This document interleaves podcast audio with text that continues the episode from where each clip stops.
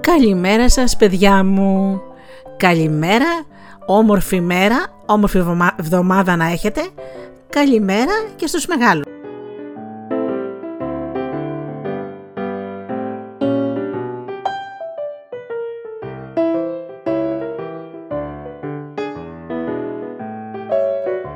Είναι η εκπομπή Φωτεινά Καλημεράκια με τη Γεωργία και τη Γεωργία Αγγελή στο μικρόφωνο.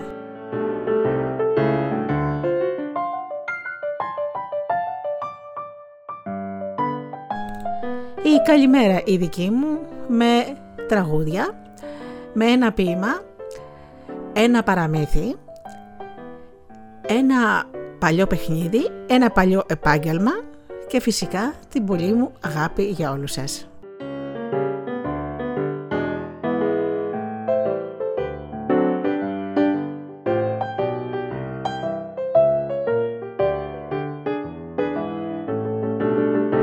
Ξεκινάμε με ένα τραγούδι και αμέσως μετά με το παραμύθι μας.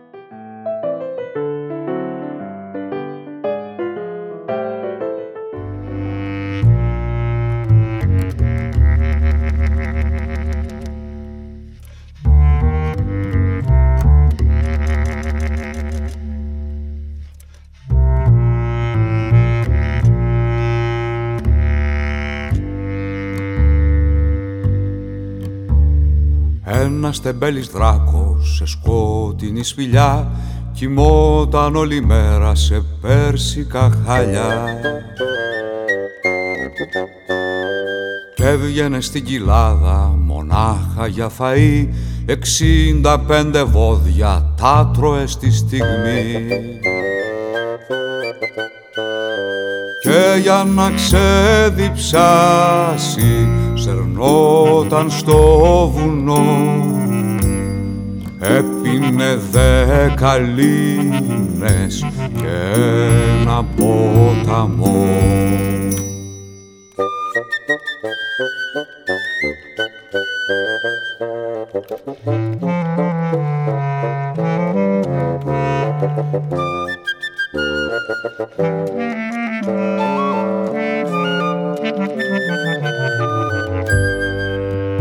Και ερχόντουσαν οι πότες και μπαίναν στη σπηλιά το δράκο να σκοτώσουν με όπλα και σπαθιά. Μα ο τεμπέλης δράκος βαριότανε πολύ οι πότες να μασάει που είναι και σκληροί έτσι ξαπλωμένος πετούσε τις φωτιές να ανάψουνε τα ξύλα και να ψήθει ο καφές. Έστρωνε το τραπέζι άναβε τα κεριά και έλεγε παραμύθια δράκους και θεριά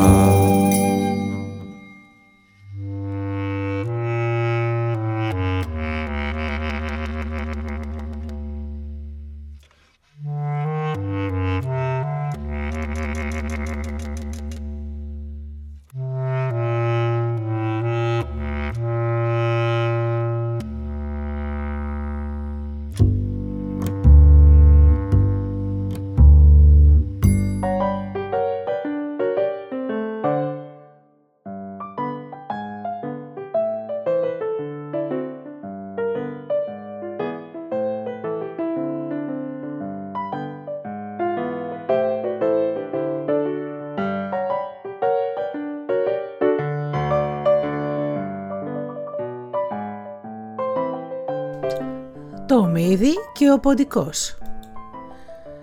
Αν ρίξετε ένα πύλινο κανάτι στη θάλασσα και το βγάλετε μετά, έπειτα από κάμποσο καιρό είναι πιθανόν να βρείτε μέσα ένα χταπόδι.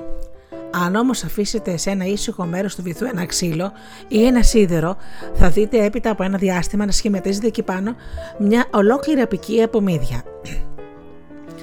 Τέτοιες απικίες συναντάει κανείς σε πολλά μέρη όταν ο βυθός είναι κατάλληλος και τα νερά ήσυχα. Είναι οι αρχαιότερες απικίες του κόσμου, πολύ παλιότερες από τις απικίες των Φινίκων και των Ελλήνων. Το μύδι προστατεύεται από διπλό όστρακο που ανοίγει και κλείνει σαν τσιμπίδα και δεν αντιμετωπίζει πολλούς κινδύνους ούτε έχει πολλούς εχθρούς. Δεν φοβάται σχεδόν κανένα εκτός από τον Αστερία, το σταυρό της θάλασσας και τον Τσαγανό όπως λέγεται, ένας μικρός τετραπέρατος καβουράκος του βυθού. Ο πρώτος Αστερίας θεωρείται και είναι ο μεγαλύτερος χαλαστής της γενιάς των μυδιών και των στριδιών. Ζυγώνει το θύμα του, το αγκαλιάζει, το πιέζει και το ανοίγει για να το φάει. Ο άλλος εχθρός, ο τσαγανός, έχει άλλη τακτική. Αυτός το μύδι το τρώει σιγά σιγά. Πώς όμως μπορεί να το ανοίγει; Έχει τον τρόπο του. Αλλά πριν πούμε αυτόν τον τρόπο θα παρουσιάσουμε έναν άλλον φαγά, ένα άλλο περίεργο και απίθανο εχθρό του μυδιού, στεριανής προέλευσης. Και τώρα πια πρέπει να φέρουμε στη συζήτηση τον ποντικό, γιατί αυτός είναι από την ξηρά ο επιδρομέας. Ο ποντικός είναι πανέξυπνος και πολυμήχανος. Καταφέρνει δουλειές που σου έρχεται ζαλάδα. Κασκαρφαλώνει στον τοίχο, τρυπάει τη σανίδα, κλέβει τα αυγά. Τέλος, ανάμεσα στα άλλα είναι και πολύ καλός κολυμφητής. Κάνει μακροβούτια. Καλά όλα αυτά, είναι γνωστά, αλλά δεν εκπλήττουν κανέναν. Εκείνο όμως που δεν περιμένει κανείς είναι ότι θα επέτεινε την δράση του μέχρι το βυθό. Και όμως και αυτό γίνεται, φτάνει και στο βυθό ακόμη και επιτίθεται στα μύδια. Γι' αυτό ακριβώς το λόγο τριγυρίζει συχνά μυστηριωδώς στο παραθαλάσσιο. Πολλοί θα τον έβλεπαν και θα απορούσαν. Μια μέρα όμως το μυστήριο πάνηκε καθαρά. Βρέθηκε ποτικός πιασμένος σε μια περίεργη παγίδα του βυθού. Ένα μεγάλο μύδι βαστούσε στην τσιμπίδα του όστρακού του έναν ποντικό από τη μουσούδα. Τρομακτικό πιστήριο. Το πράγμα ήταν ολοφάνερο. Ο ποντικός ροστιμευόταν τα μύδια και κατέβαινε και τα έτρωγε. Όσο που πιάστηκε από ένα μύδι. Γεννιόται όμως μια απορία. Πώς μπορούσε ο ποντικός και έτρωγε μύδια; Πώς θα άνοιγε; Και αν υποθέσουμε ότι τα πρόφθαινε ανοιχτά, πώς δεν πιανόταν τόσο καιρό; Με τι τρόπο ποντικός αποφεύγει την τσιμπίδα και γενικά πώς καταφέρνει και τρώει το μύδι; Λοιπόν, να το τέχνασμά του. Όταν ο ποντικός ε, δει από ψηλά το μύδι ανοιχτό, παίρνει με το στόμα του μια πέτρα μικρή, πηγαίνει στην άκρη και του τη ρίχνει. 90% η πέτρα βρίσκει το στόχο, δηλαδή πέφτει ακριβώς ανάμεσα στις δύο κουτάλες του μυδιού. Εκείνο τρομαγμένο προσπαθεί να κλείσει, μα είναι αδύνατον γιατί η πέτρα το εμποδίζει. Η πόρτα δηλαδή μένει μισάνοιχτη. Τα υπόλοιπα είναι πλέον ζήτημα μιας απλής βουτιάς. Όπως βλέπετε λοιπόν το τέχνασμα αυτό είναι έξυπνο και απλό. Την ίδια μέθοδο λοιπόν μεταχειρίζεται και ο τσαγανός. Κουβολάει και αυτός μια πέτρα και τη ρίχνει στο άνοιγμα της ε, πόρτας του στριδιού ή του μυδιού και η θύρα δεν μπορεί να κλείσει πλέον. Και τότε εκείνος μπαίνει μέσα άφοβα και στρώνοντας το φαΐ. Μιμείτε άραγε τον ποντικό ή ο ποντικός πήρε το σχέδιο από τον τσαγανό. Σε ποιον ανήκει αυτή η εφεύρεση ή πρόκειται για απλή σύμπτωση; Μάλλον αυτό θα συμβαίνει, γιατί όπως λένε τα μεγάλα πνεύματα συναντώνται. Του Θέμ Ποταμιάνου.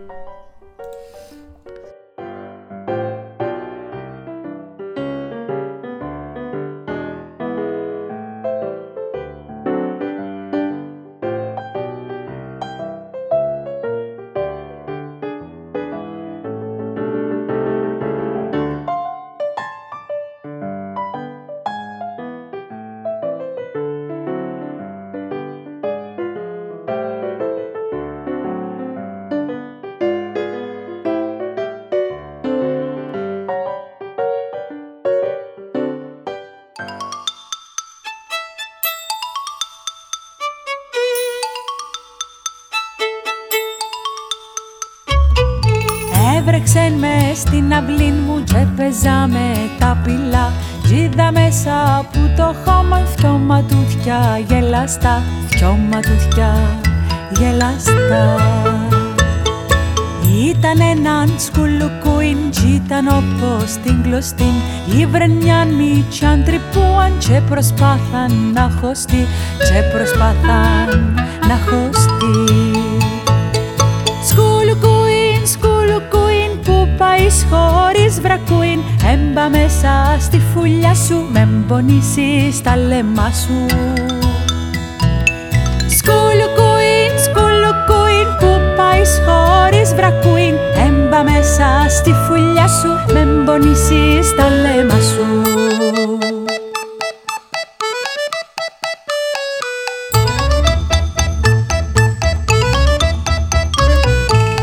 Έπιασα το που τον ούρον το φιλούιν το μιτσίν. Έπαιξα λιονίτα του τσέκλεισα το στο ποτσίν. Τσέκλεισα το στο ποτσίν. Τζίρτεν έσω η αρφή μου τσέμπηξεν τες παουρκές Είπεν το τσε του τζιρού μου τσε δοκέν μου πατσαρκές. Τσε δοκέν μου πατσαρκές Σκουλουκουίν, σκουλουκουίν, ένας γάψω, έναν λουκουίν Μες στην λαντά να σε χώσω, τον μπελάν για να γλιτώσω. Σκουλουκουίν, σκουλουκουίν, ένας γάψω, έναν λουκουίν Μες στην λαντά να σε χώσω, τον μπελάν για να γλιτώσω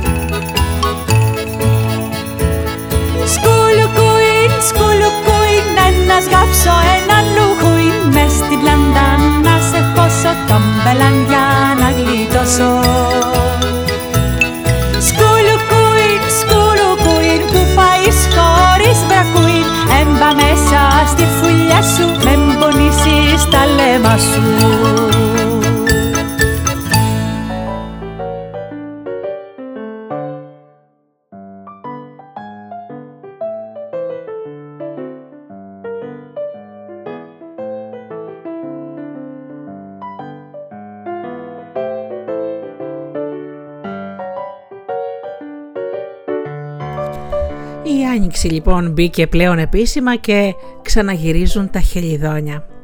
Χελιδόνια τα λέμε στην πατρίδα μας, τα πουλιά με τα μαύρα φτερά και το λευκό μπροστινό μέρος, μα έρχονται στις αρχές της Άνοιξης, το Μάρτι ίσως. Και αν δεν έρθουν αυτά δεν μπορούμε να πούμε πως ήρθε η Άνοιξη. Το όνομά τους το πήραν από μια γιορτή της Άνοιξης που γινόταν στη Ρόδο. Τα παιδιά γυρίζανε στους δρόμους και έψαλαν το γυρισμό των πουλιών αυτών. Και για τον κόσμο και για τον τόπο που κάνανε αυτό, τους πέρανε και δωράκια. Αγαπούσαν λοιπόν τα χελιδόνια και είχαν για, τα είχαν για ιερά πουλιά, σαν χαρούμενοι άγγελοι που έφερναν την είδηση του ερχομού της Άνοιξης. Στις βυσινιές τριανταφυλιές χαμογελάει ένα αστέρι, πλάι στις κλαίουσες σιτιές που τρέμουνε τα γέρι. Της βραδινής εστροφεγιάς έχει ο κήπος ομορφιές. Μικρές δροσοσταλίδες σιγοκυλούν στις φιλοσιές και τρέφουνε ελπίδες στις ρίζες της αγρελιάς. Τα ειδόνια με το θεϊκό στο στόμα τους βοτάνι δίνουν ζωή στο μοναχό κατάξερο πλατάνι της ασημένιας ρεματιάς. Και μια γριούλα στη στροφή με το ραβδί στο χέρι αποζητά τα γερατιά της άνοιξης στα στέρι να δώσει νιάτα της καρδιάς άνοιξη όμορφη τρελή μεθάς όλη την πλάση δίνοντας σαν ψυχοπνοή και καρτεράς να φτάσει στο σταυροδρόμι της χαράς. Το ποίημα ήταν του Αγγελόπουλου.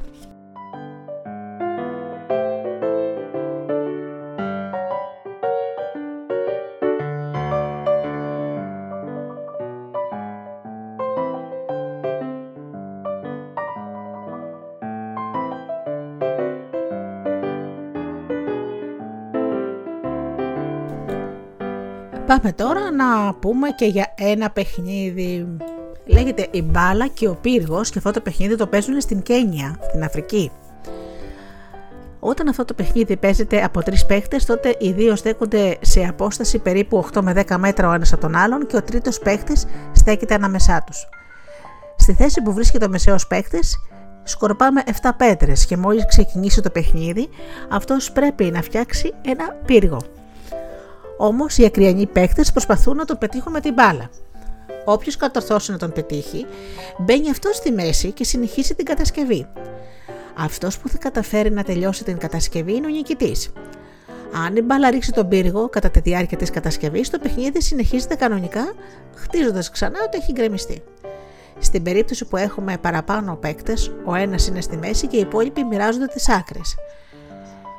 Παρόμοιο παιχνίδι είναι και στην Ελλάδα που το λένε κεραμιδάκια. Το παιχνίδι αυτό το συναντάμε σε διάφορες παραλλαγές και σε άλλες χώρες όπως το Μπέδα που παίζεται στο Ιράκ.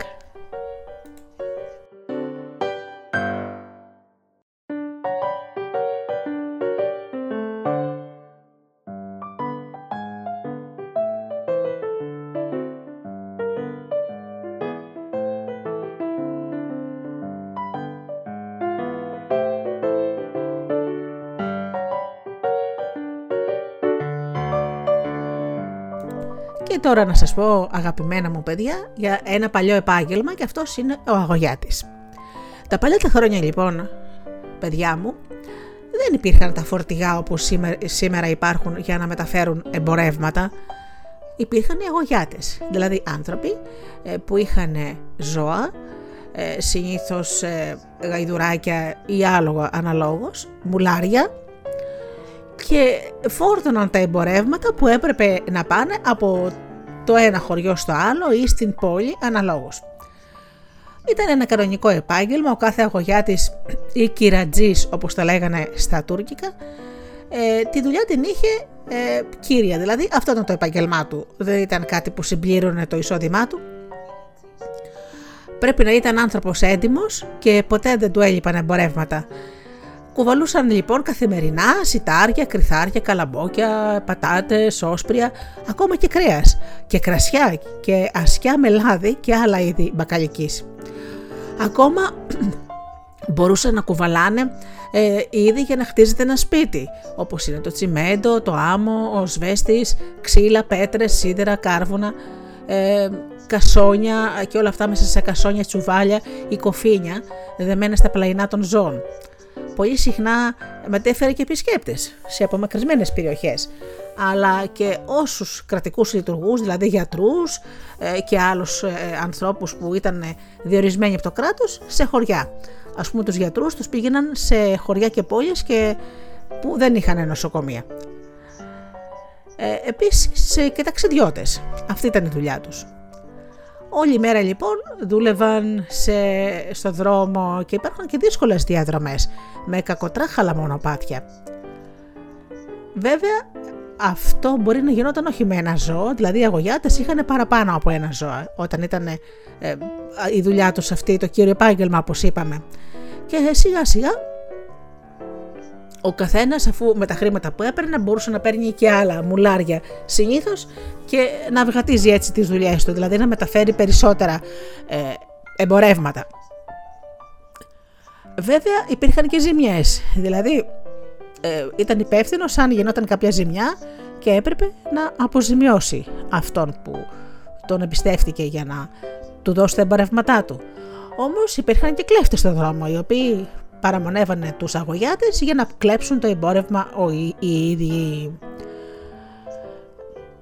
Μετά, ε, ύστερα από κάποια χρόνια, ε, συνήθως τον 20ο αιώνα, λίγο στις αρχές ή λίγο, λίγο και πιο πριν, άρχισε να φτιάχνουν κάρα, δηλαδή αυτό που έστερναν τα μουλάρια με ρόδες όπου μπορούσε εκεί πέρα να βάζεις περισσότερα πράγματα πιο τακτικά, πιο ξέρετε έτσι τακτοποιημένα ε, και πολλά μαζί ε, και έπρεπε λοιπόν αυτό το κάρο ε, να έχει δύο ρόδες. Όταν ήθελε όμως να μεταφέρει περισσότερες ποσότητες ή ογκώδη αντικείμενα αγόραζε πιο, κάτι πιο σταθερό. Μετά ε, άρχισαν να έρχονται και τα αμάξια. Οι αγωγιάτες πολλές φορές λεγόταν και καραγωγής. Δηλαδή ο, λεγόταν καραγωγέας ή καροτσέρης και μάλιστα έχουν γραφτεί και τραγούδια όπως το καροτσέρι τράβα. Συνήθως πηγαίνανε σε πλατείες, σε σταθμούς τρένων με υπεραστικά λεωφορεία έχοντας ε, ένα ζώο ή δύο και εκεί πέρα περιμένανε τους ταξιδιώτες για να πάρουν τις βαλίτσες τους και τα πράγματά τους για να τα μεταφέρουν. Ε, περίπου το 1926 δώσαν, βγήκε ένας νόμος που ε, επέτρεπε στους καραγωγείς να αποκτήσουν όχημα. Στην αρχή ήταν τρίκυκλο, ε, μετά τη δεκαετία του 50 άρχισαν να έρχονται και τα φορτηγά και σιγά σιγά ε, φτάσαμε στη σημερινή εποχή που έχουν τα φορτηγά και μπορούν να πηγαίνουν όχι μόνο μέσα στη χώρα μας, στην Ελλάδα, αλλά όμως μπορεί και ένα φορτηγό να ταξιδεύει σε άλλες χώρες της Ευρώπης οδικός, να μεταφέρουν εμπορεύματα. Αυτό λοιπόν είναι το παλιό επάγγελμα του αγωγιάτη που τώρα λέγεται αλλιώς, μπορεί να λέγεται φορτηγατζής. Πάμε να ακούσουμε λοιπόν τραγουδάκια.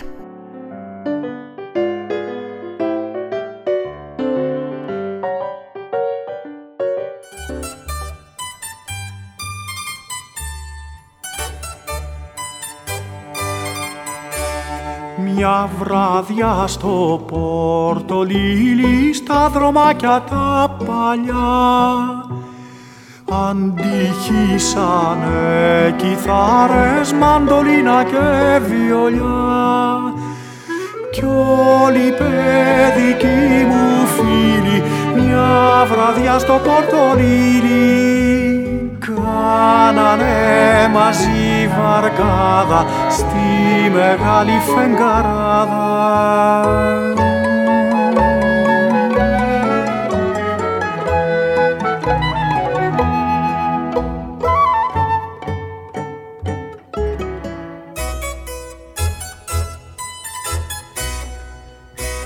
Μια βράδια στο πόρτο λίλι, μια ζεστή γλυκιά βραδιά Έτρεξα στην προκειμέα να φωνάξω τα παιδιά.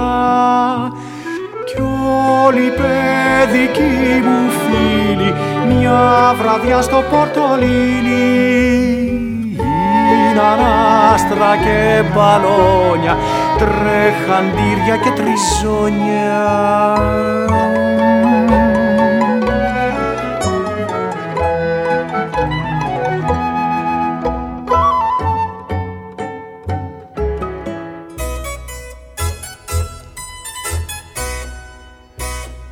Μια βράδια στο πορτολίλι στα δρομάκια τα παλιά αντυχήσανε κιθάρες, μαντολίνα και βιόλια.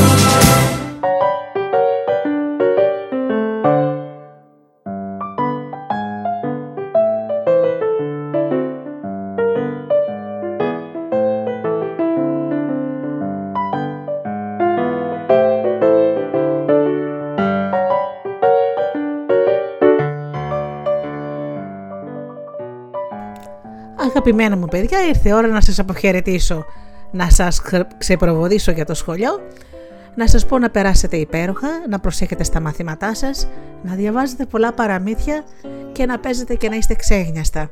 Να αγαπάτε τους συμμαθητές σας και να είσαστε όλοι μια ομάδα. Και τα ίδια θα πω και στους γονείς και στους μεγάλους. Όταν αγαπάς, αυτό γυρίζει πίσω. Όσοι δεν θέλουν την αγάπη σου, απλά πας και την δίνεις παρακάτω που τη θέλουνε. Και πάνω απ' όλα, όπως πάντα κλείνω την εκπομπή, αγαπήστε τον άνθρωπο που βλέπετε κάθε μέρα στο καθρέφτη. Καλή σας ημέρα.